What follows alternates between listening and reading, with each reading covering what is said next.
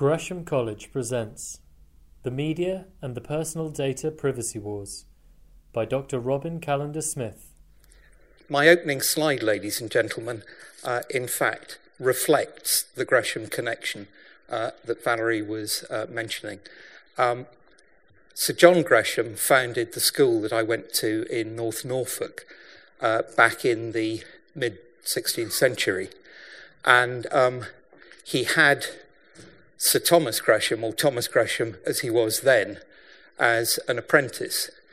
Um, and Sir Thomas said that he learnt most of uh, what he needed to know from his uncle. Now, his uncle, in fact, was um, a loan shark, in effect. Um, he would call himself a merchant adventurer. Uh, he, uh, he did work for uh, Wolsey and Cromwell and um, had quite a lot to do uh, with valuing the various monasteries in uh, North Norfolk. Um, 50 years after leaving Gresham School, I find myself in his nephew's college addressing you, and there is a degree of serendipity to that. Um, when I left Gresham's, um, I didn't go straight to university. I'd got uh, an English speaking union scholarship that took me over to America for a year, where I learnt, um, because they were just starting with their Freedom of Information statute, I learnt a little bit about freedom of information. And I decided when I came back that I didn't want to go straight into academic study. So I was an apprentice journalist uh, for four years uh, before actually starting any academic study. And it's probably what I learnt during that period uh, as a journalist uh, that has uh, indelibly coloured the rest of my academic life in uh, being interested in celebrities and what people don't necessarily want the public to know. I tend to fall on the media side rather than the complete privacy side. Um, a demonstration of that probably comes out of this next slide. Um, the newspaper that I trained on, the Eastern Daily Press, um, was a, a, noble paper at the time. It has gone downhill a bit since. Uh, and um, part of my job as the most junior reporter at King's Lynn uh, was to watch uh, what was going on in terms of the royal comings and goings at Sandringham.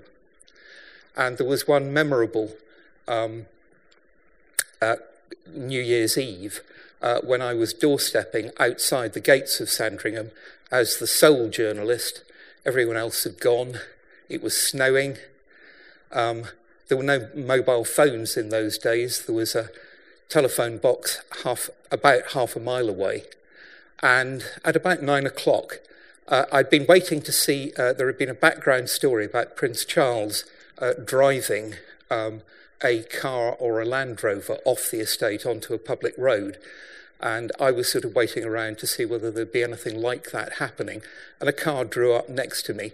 In fact, it was Princess Margaret who proffered a flask of whiskey, uh, said, Take a nip of this, and I wouldn't wait around in the snow anymore uh, because no one's going to come out. I'm the last person going in there. Um, so I trudged to the telephone box uh, rang my sub editors and asked to be excused, and fortunately, uh, I was. But that was uh, my first introduction to the Sandringham estate, which is where this particular picture was taken. Um, there are public roads through the estate, and uh, back in November 2014, um, a long lens photographer got this picture of Prince Edward uh, with his son out shooting. The foreshortening distance make it, makes it look as if the child's at risk. In fact, he isn't. Uh, and I do realise, uh, and one or two of you may also have realised, that I should have pixelated um, the uh, young boy in that picture. The palace complained about the picture, um, but never actually referred it to the Press Complaints Commission. And um, it was on the basis that there was really no expectation of privacy in terms of what Prince Edward did uh, on that bit of the estate. And that, if you like, is part of the uh, theme that runs through this. Um, I thought it'd be useful. that the transcript that you will get uh, is a fairly detailed text with all the references that you need uh, to follow things up in more detail. I read it and I thought, well, that's very interesting, but actually it needs a slightly more rapid structure put around it. Um, and one of the things that is worth doing is explaining what I mean by celebrity, the taxonomy, if you like, of this particular topic.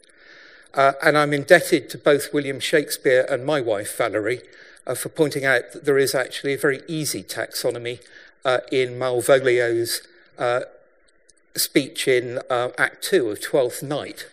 Um, some are born great, some achieve greatness, and some have greatness thrust upon them. Effectively, you've got royalty, you've got the senior political figures uh, who are in the second category, achieving greatness, and then you've got the rather more evanescent X Factor um, star for 15 minutes uh, who goes quickly across the firmament and is then forgotten. You can actually have celebrities who move through all three. Uh, Kate Middleton, the Duchess of Cambridge, is an example of someone who started off as an ordinary person who was just, um, if you like, uh, Prince William's girlfriend. Uh, she then becomes engaged and now is part of, effectively, uh, someone who, if not born great, uh, is living with someone who's born great. So they're, they're fairly close together. The irony, of course, is that Malvolio thought this note uh, to him uh, was, uh, in fact, um, something that Olivia, Lady Olivia, had written to him, uh, making a proposal of marriage that would make him great. And uh, the irony, of course, was that he, he, he was so completely wrong about that that the joke was on him. again, looking at one of the core elements, um, privacy. Um, there are all kinds of definitions of privacy, and I thought it would be useful just to explain what it is to me in terms of this talk to you this evening. Um, something is private if someone wants it uh, to be private in relation to what they do, and when someone wishes to be free from outside access when attending or undertaking something. And that effectively is seclusional privacy. Informational privacy, which is closer to what we're uh, going to look at this evening, uh, relates to information that is private that the individual doesn't want people to know about. And finally, there's a key concept that runs behind all of this in terms of how uh, the law uh, deals with arguments about privacy, and that is uh, the concept of proportionality, best expressed by Lord Steyn uh, in this case uh, from 2004, which sets out a stepped process for achieving, at least mentally, um, the judicial process of working out where the proportionality balance falls. Firstly, uh, neither Article 8, which is the uh, private life, nor Article 10, uh, which is the uh, freedom of speech element uh, to the Human Rights Act, has such precedence over the other. In other words, they're equally balanced. That's despite the fact that within the Human Rights Act, at um, section 12.4, there appears to be uh, a slight overbalancing of freedom of speech in terms of what is stated within the Human Rights Act. It's difficult to see in the case law, uh, but it's certainly something that was inserted over and above the basic convention. Where the values within the two articles are in conflict, it's a question of putting a cold towel over your head and focusing on the comparative importance of the rights being claimed in the individual cases or the individual case. Then looking at the justifications for balancing one or the other, and finally applying uh, this ultimate balancing test where you marry the Article 10 side of the balance with the Article 8 side of the balance and see whether, in fact, there's an imbalance. And at that stage, uh, you make your proportionate decision. Uh, in reality, as you will all realise, uh, this is a great formula to cover um, results. It shows that there has been judicial thinking behind whatever the result is. But if we all did individual proportionality exercises on any particular example, we'd probably all arrive at slightly different results. What it does allow is for those looking in from the outside to see the working of the judicial reasoning.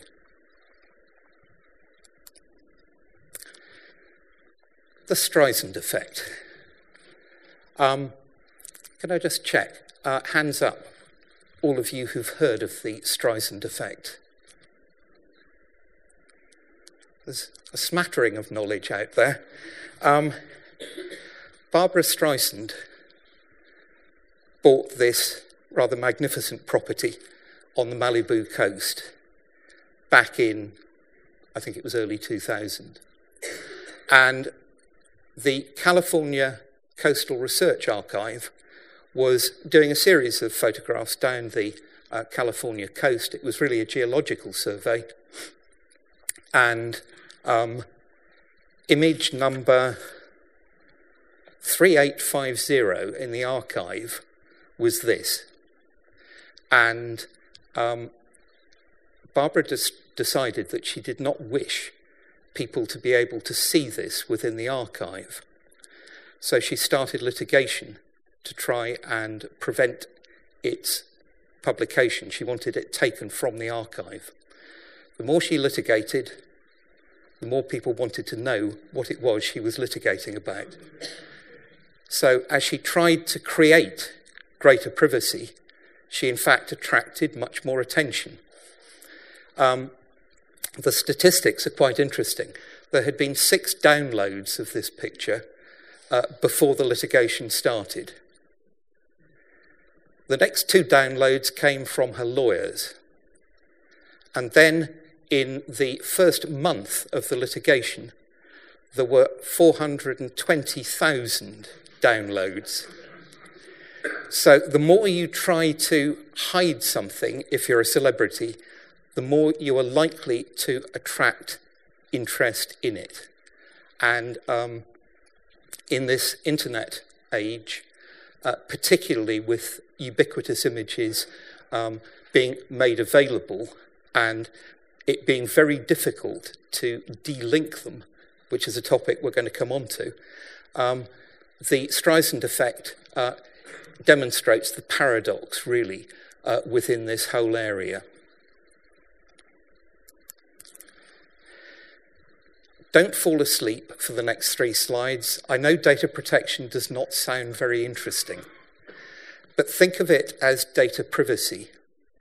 Um, the Act gives the impression that it's got something to do with the security of personal data. Actually, it's got much more to do with the integrity and privacy that go behind that data and what is proportionate in terms of how personal data can be used. So I, I, would encourage you, when you think of this topic, to think data privacy, not data protection. And the Act is particularly dense uh, in terms of its drafting. It's lifted from a European directive. Uh, it is very worthy. Um, but it does have a habit of sending people to sleep very quickly. So hopefully I can get through the next two slides without hearing too much snoring. Um, but I've reduced uh, what it's all about and perhaps oversimplified it, but I wanted it to be accessible to you in terms of three slides setting out what it's all about. Um, personal data, which is at the core of what the Act's all about, is any data relating to an identified or identifiable living individual. And it applies to data held on computers or in a relevant filing system. And you can take it that all of your mobile phones uh, are computers. something that actually becomes very important when you throw this topic into the phone hacking area, because that's where data that's where the Data Protection Act uh, bites. Um, it creates rights for people who have their data stored and responsibilities for the people who store the data, who process it and transmit it. And a person who's had their data processed has the right to see it, correct it, and restrict any damaging or distressing uses. So there are ways of controlling what happens to your data, but you need to know what is happening. Um, there are Data Protection Act principles, and the key one, and it's the one that lies at the heart of the phone hacking scandal, uh, is that personal data has to be processed fairly and lawfully and cannot be processed unless it's basically used for a lawful purpose and the data itself has to be adequate, relevant, and not excessive, and it has to be accurate and kept no longer than necessary. There are other principles, but those are the key ones, and it gives you a flavour of what the law seeks to do.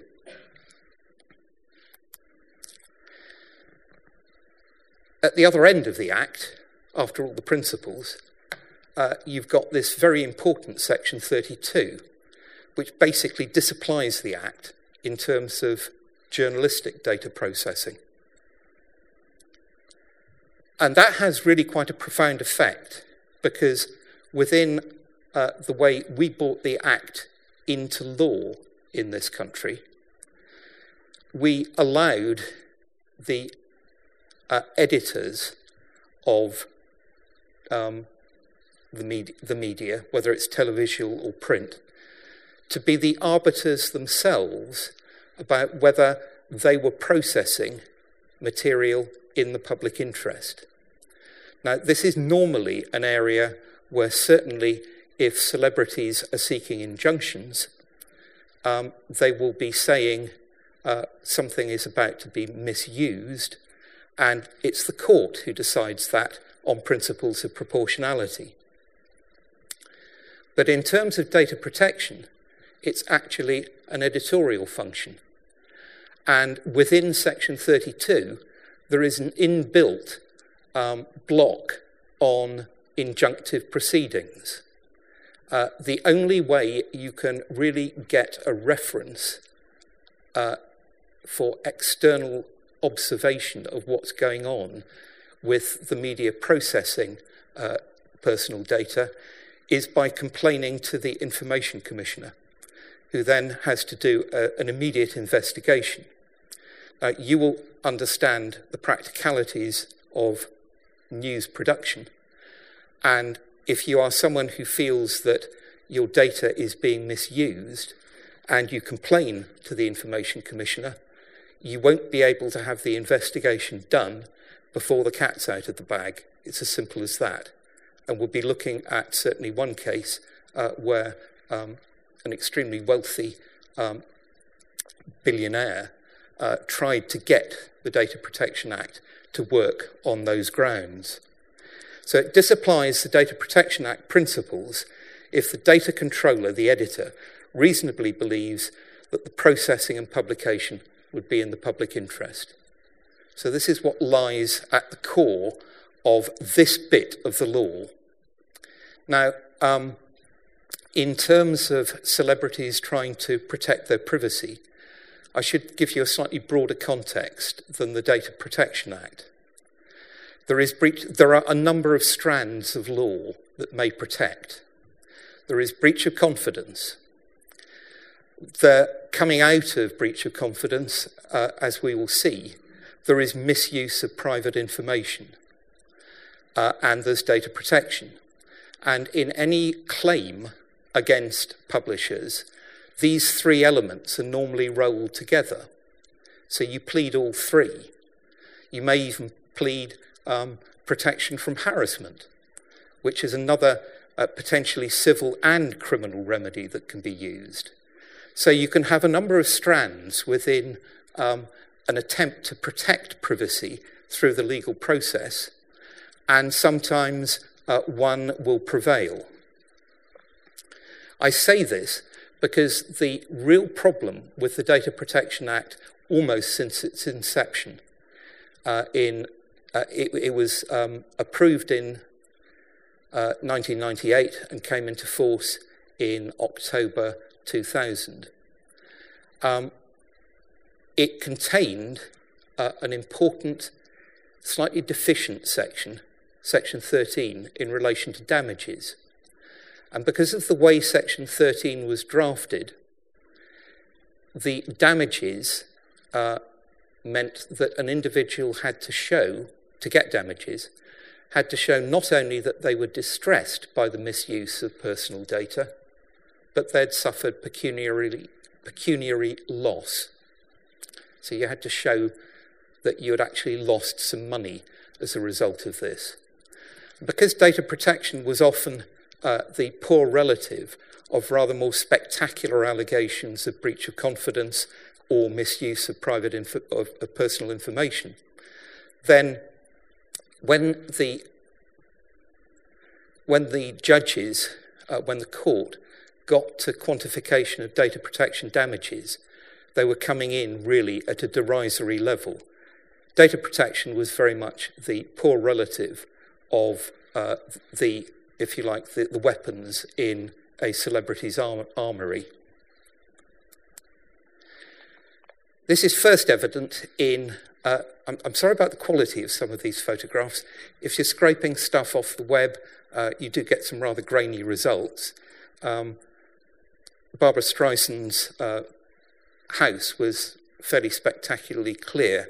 Uh, this is the, the wedding photograph for the um, marriage of Michael Douglas and Catherine Zeta Jones, with, I think, sitting bottom uh, left, bottom left, yes, um, Kirk Douglas.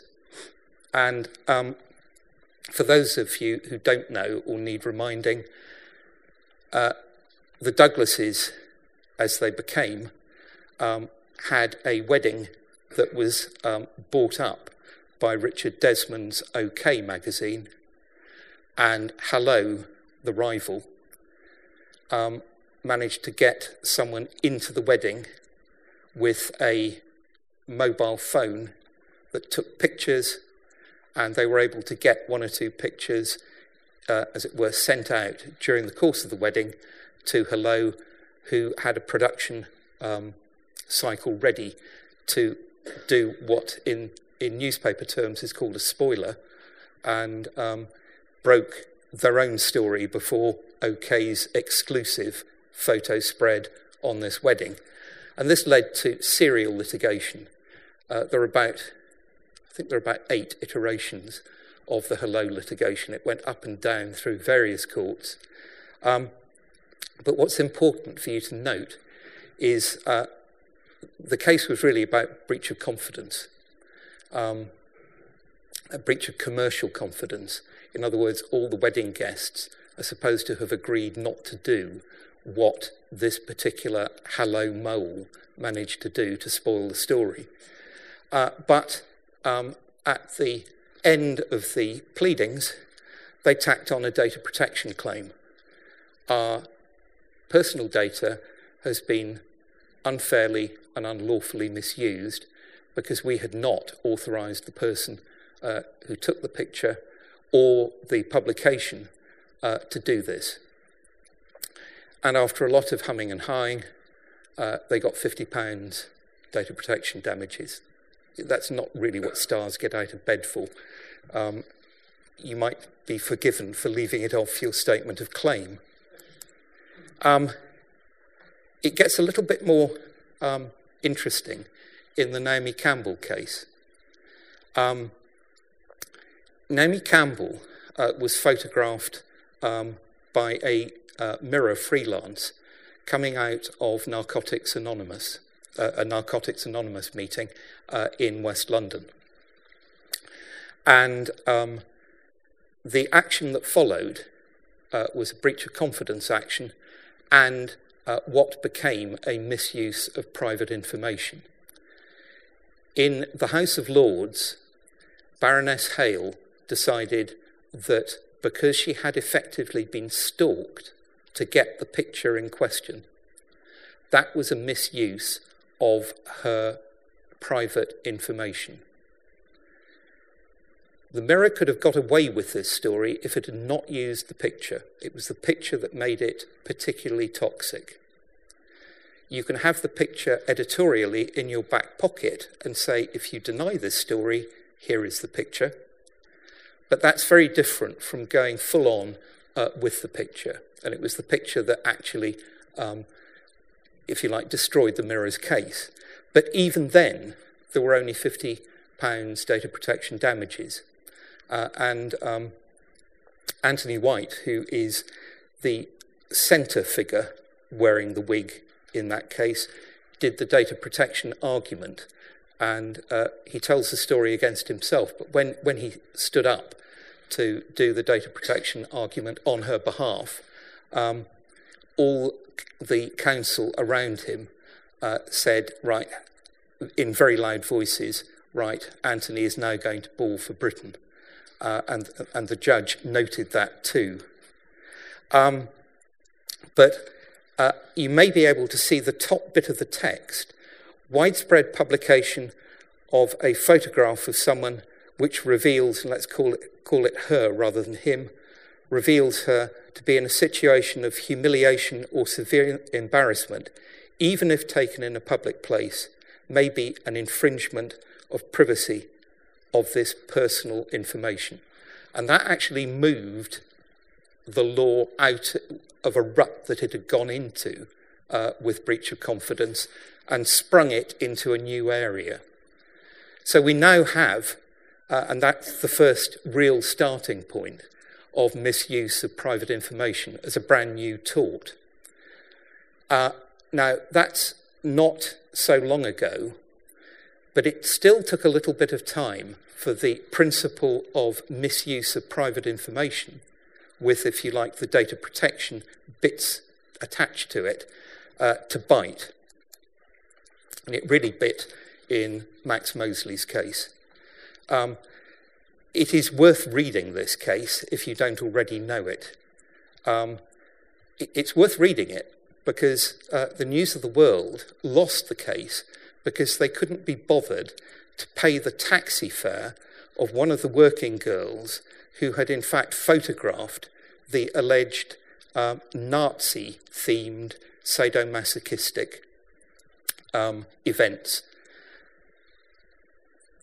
The court was quite clear that someone indulging in private sexual activity had a reasonable expectation of privacy.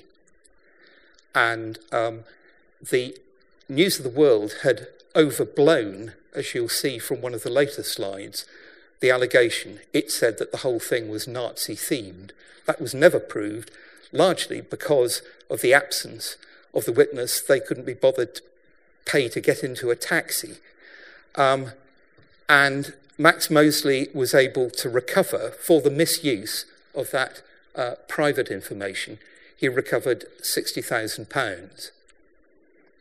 Now, given that that case is in 2008, you can see a bit of a scaling up in terms of what has happened to damages in this area.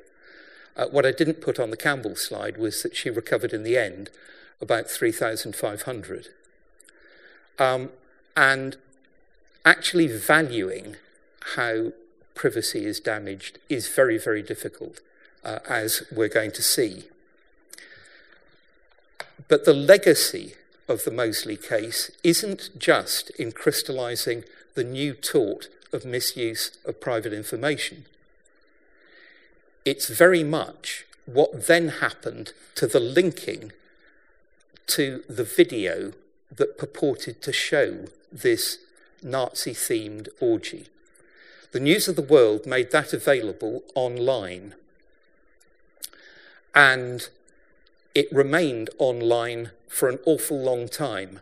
It got taken down in various jurisdictions and popped up again. And uh, as we'll see in one of the later cases, it's that linking to uh, information that is not accurate and not proportionate in terms of keeping uh, that has created really a new field of privacy law.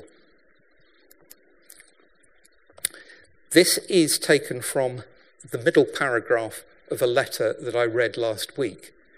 Um, and uh, when I did the original slide, it was actually in cursive script. It, it, it's, it's gone and bust itself into ordinary, um, ordinary text. But uh, essentially, um, this is a warning that um, a celebrity wants this particular newspaper to stop processing or processing for a specified purpose any personal data concerning the celebrity and his personal relationships on the ground that the processing may cause substantial damage or substantial distress to him. This is a typical lawyer's letter. The core of it is having given notice under Section 10 of the Data Protection Act, um, this particular client reserves the right to apply under Section 10.4. That is to complain to the Information Commissioner that his personal data or her personal data is being misused. So this is now becoming almost a standard form clause in not so much letters before action, but uh, the preliminary shots uh, that are fired uh, at media lawyers uh, from one side of the trench to the other.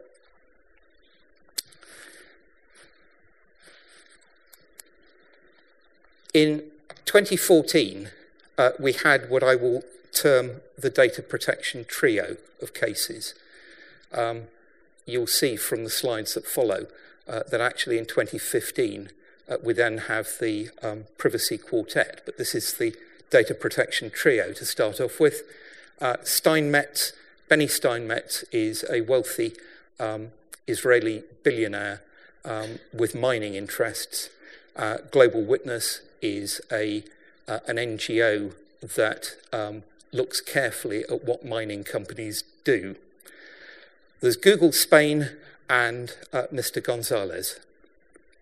Uh, this is all about the right to be forgotten and linking.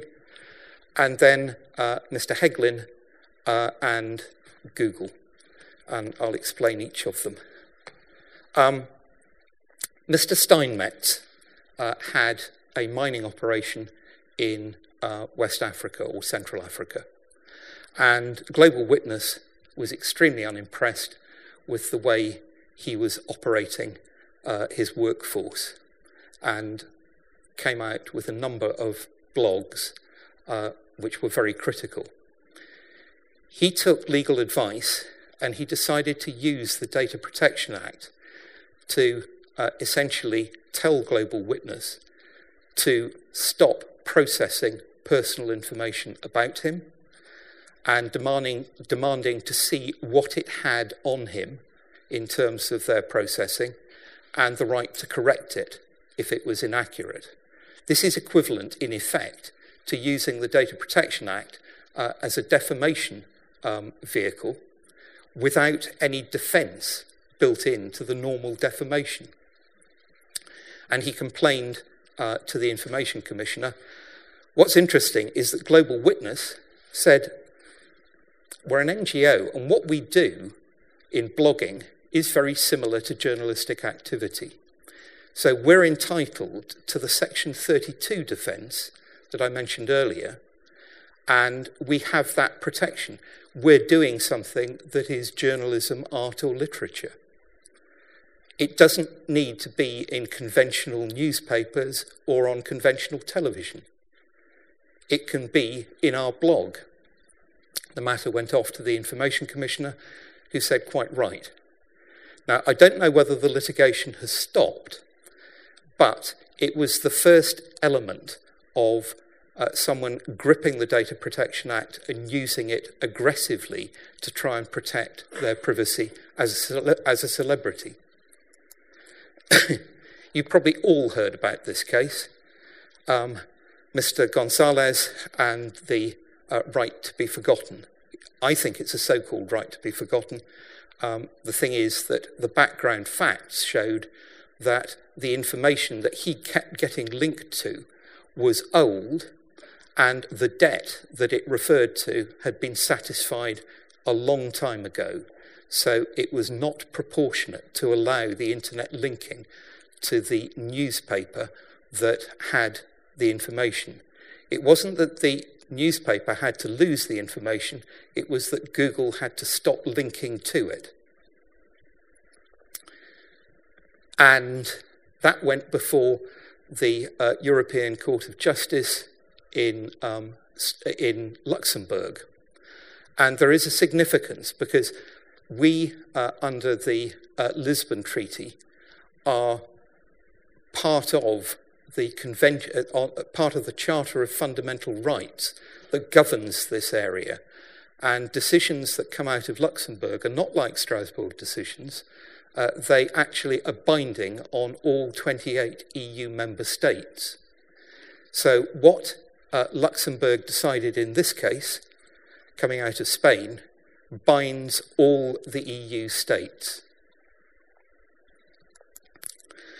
And this was picked up by Mr. Hegglin, uh, who was facing um, links to very unsavory, very unsavory material um, that was being posted about him and his sexual preferences or alleged sexual preferences um, by uh, someone with an axe to grind against him. He was a, a former uh, merchant banker in the City of London who had moved to Hong Kong, uh, a high profile individual.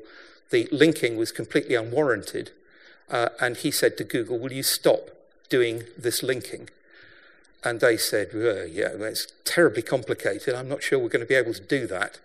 But then uh, they thought about this and decided they'd better do it.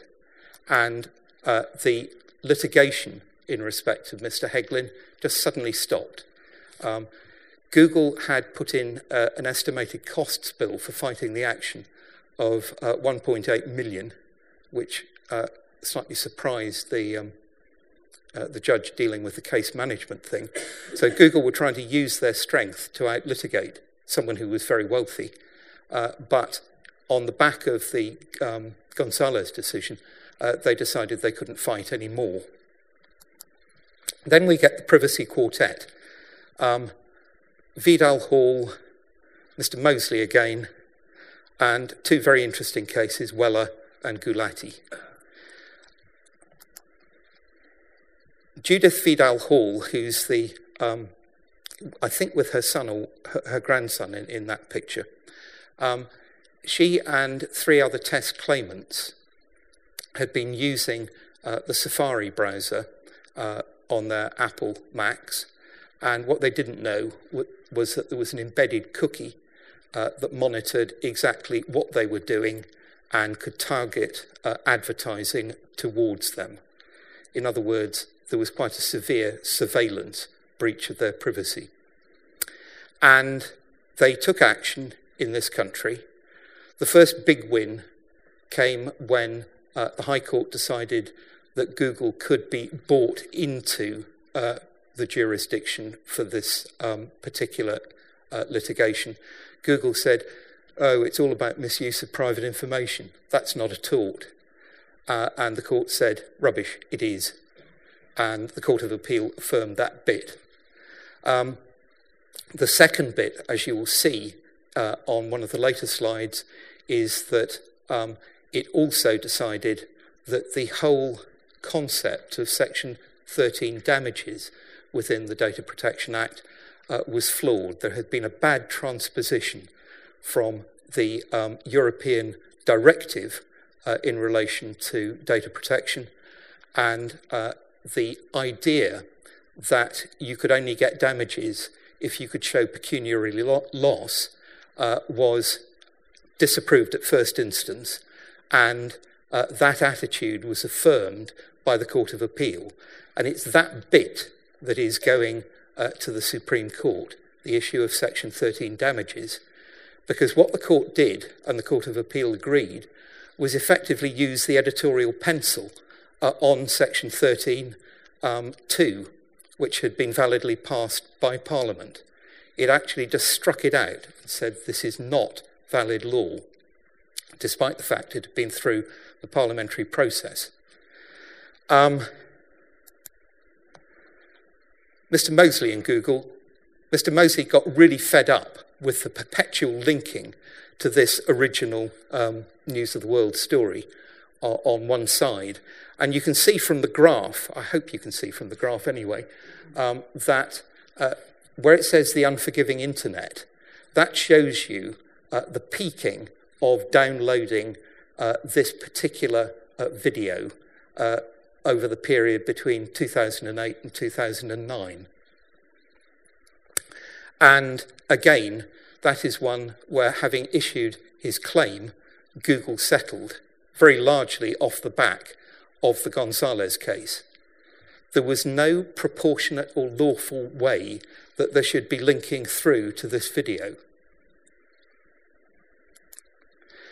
And Paul Weller and associated newspapers. Some of you in the audience will remember, I hope, Style Council. Um, Paul Weller and his family were in California.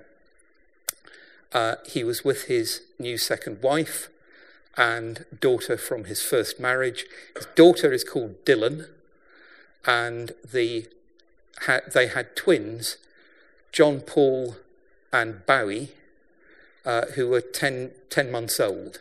And they were being followed by a paparazzi photographer who took pictures of them out and about shopping and sent them to the news of, uh, sorry, sent them to associated newspapers who used the pictures of the children with their parents. And he took action on the basis that the pictures had been taken unlawfully because he was being harassed, and they were sensitive personal um, data in relation to the children and he won. The 10 year old Dylan got £10,000, and the two 10 month old twins got £5,000 each. Um, and it sort of set a hare running in terms of the protection of images of children. What the Court of Appeal failed to do, and it had a chance, but it just missed it, was to define uh, what a child is, because that, from my point of view, would be very useful. Is it a criminal type definition, or is it a, a, more general definition? They just ducked the issue completely. It was never argued before them. Um, but again, that steps into an area of protecting the sensitive personal data of children. There had been an earlier case involving J.K. Rowling's son, David, uh, and this affirmed it. And then we have this um, again, it's a case, I, have referenced it in the background material. It is well worth reading if you've got about a week to do it, because Miss Justice Mann's um, decision uh, runs to about 450 paragraphs, and it's meticulous. Um, he wrote the decision uh, after hearing 15 days of evidence, and it's evidence about how the Mirror misused unlawfully obtained information. And these representative um, celebrities took action against Mirror Group. Um, some of them um, I knew. Uh, I didn't. I didn't know who Lucy Taggart was. She is second, second left at the top. Um, I didn't know who Robert Ashworth was. He's wearing the leather jacket. He's a television producer. You probably recognise Paul Gascoigne. I've tried to use a moderately um, flattering picture of him. He doesn't always appear that way. And uh, Sadie Frost is bottom left. Now, look at what they got. This is because their information, their personal information, was misused unlawfully. Um, of those eight representative claimants, um, they wanted what is in the centre column, and they got what is in the right hand column. But got means for Sadie Frost over a quarter of a million. Um, and it means for Robert Ashworth over £200,000. Now, this is in a completely different um, universe from the £50 that we'd been looking at when I started these slides. It's not a Data Protection Act decision, but the principles within it apply equally now to data protection damages where you don't have necessarily to show pecuniary loss. We're on that sort of cusp of the world changing completely in terms of damages. And taking us into this year, because when I agreed with Valerie that I would do this lecture, I wasn't quite sure how the last two cases, Gulati and uh, Weller, were going to break, but they broke the way I felt they would. Uh, we've got um, items heading towards the Supreme Court, uh, and we've got the very, very um, imminent uh, data protection regulation coming into force.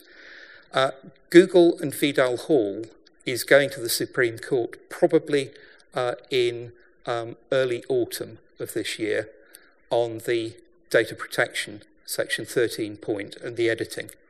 And that will be a fascinating decision. The next two cases, Weller and Gulati, um, the newspapers have asked for permission to appeal. And on the last check that I had, the Supreme Court hadn't actually given permission to either, but it's quite likely that in both cases um, they will be before the Supreme Court. And then we've got the EU, the long awaited EU data protection uh, regulation.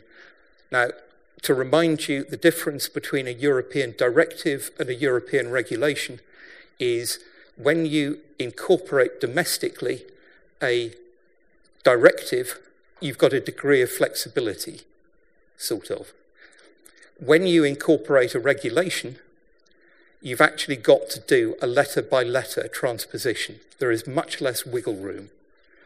And one of the stings to the new regulation uh, that would have been felt by the Murdoch empire if it had been in force, say, five years ago, is that there may be um, up to 4% of worldwide turnover as a potential fine. Now, that's eye wateringly different from any regime that exists at the moment. I've made the closing comments. It's over to you for questions.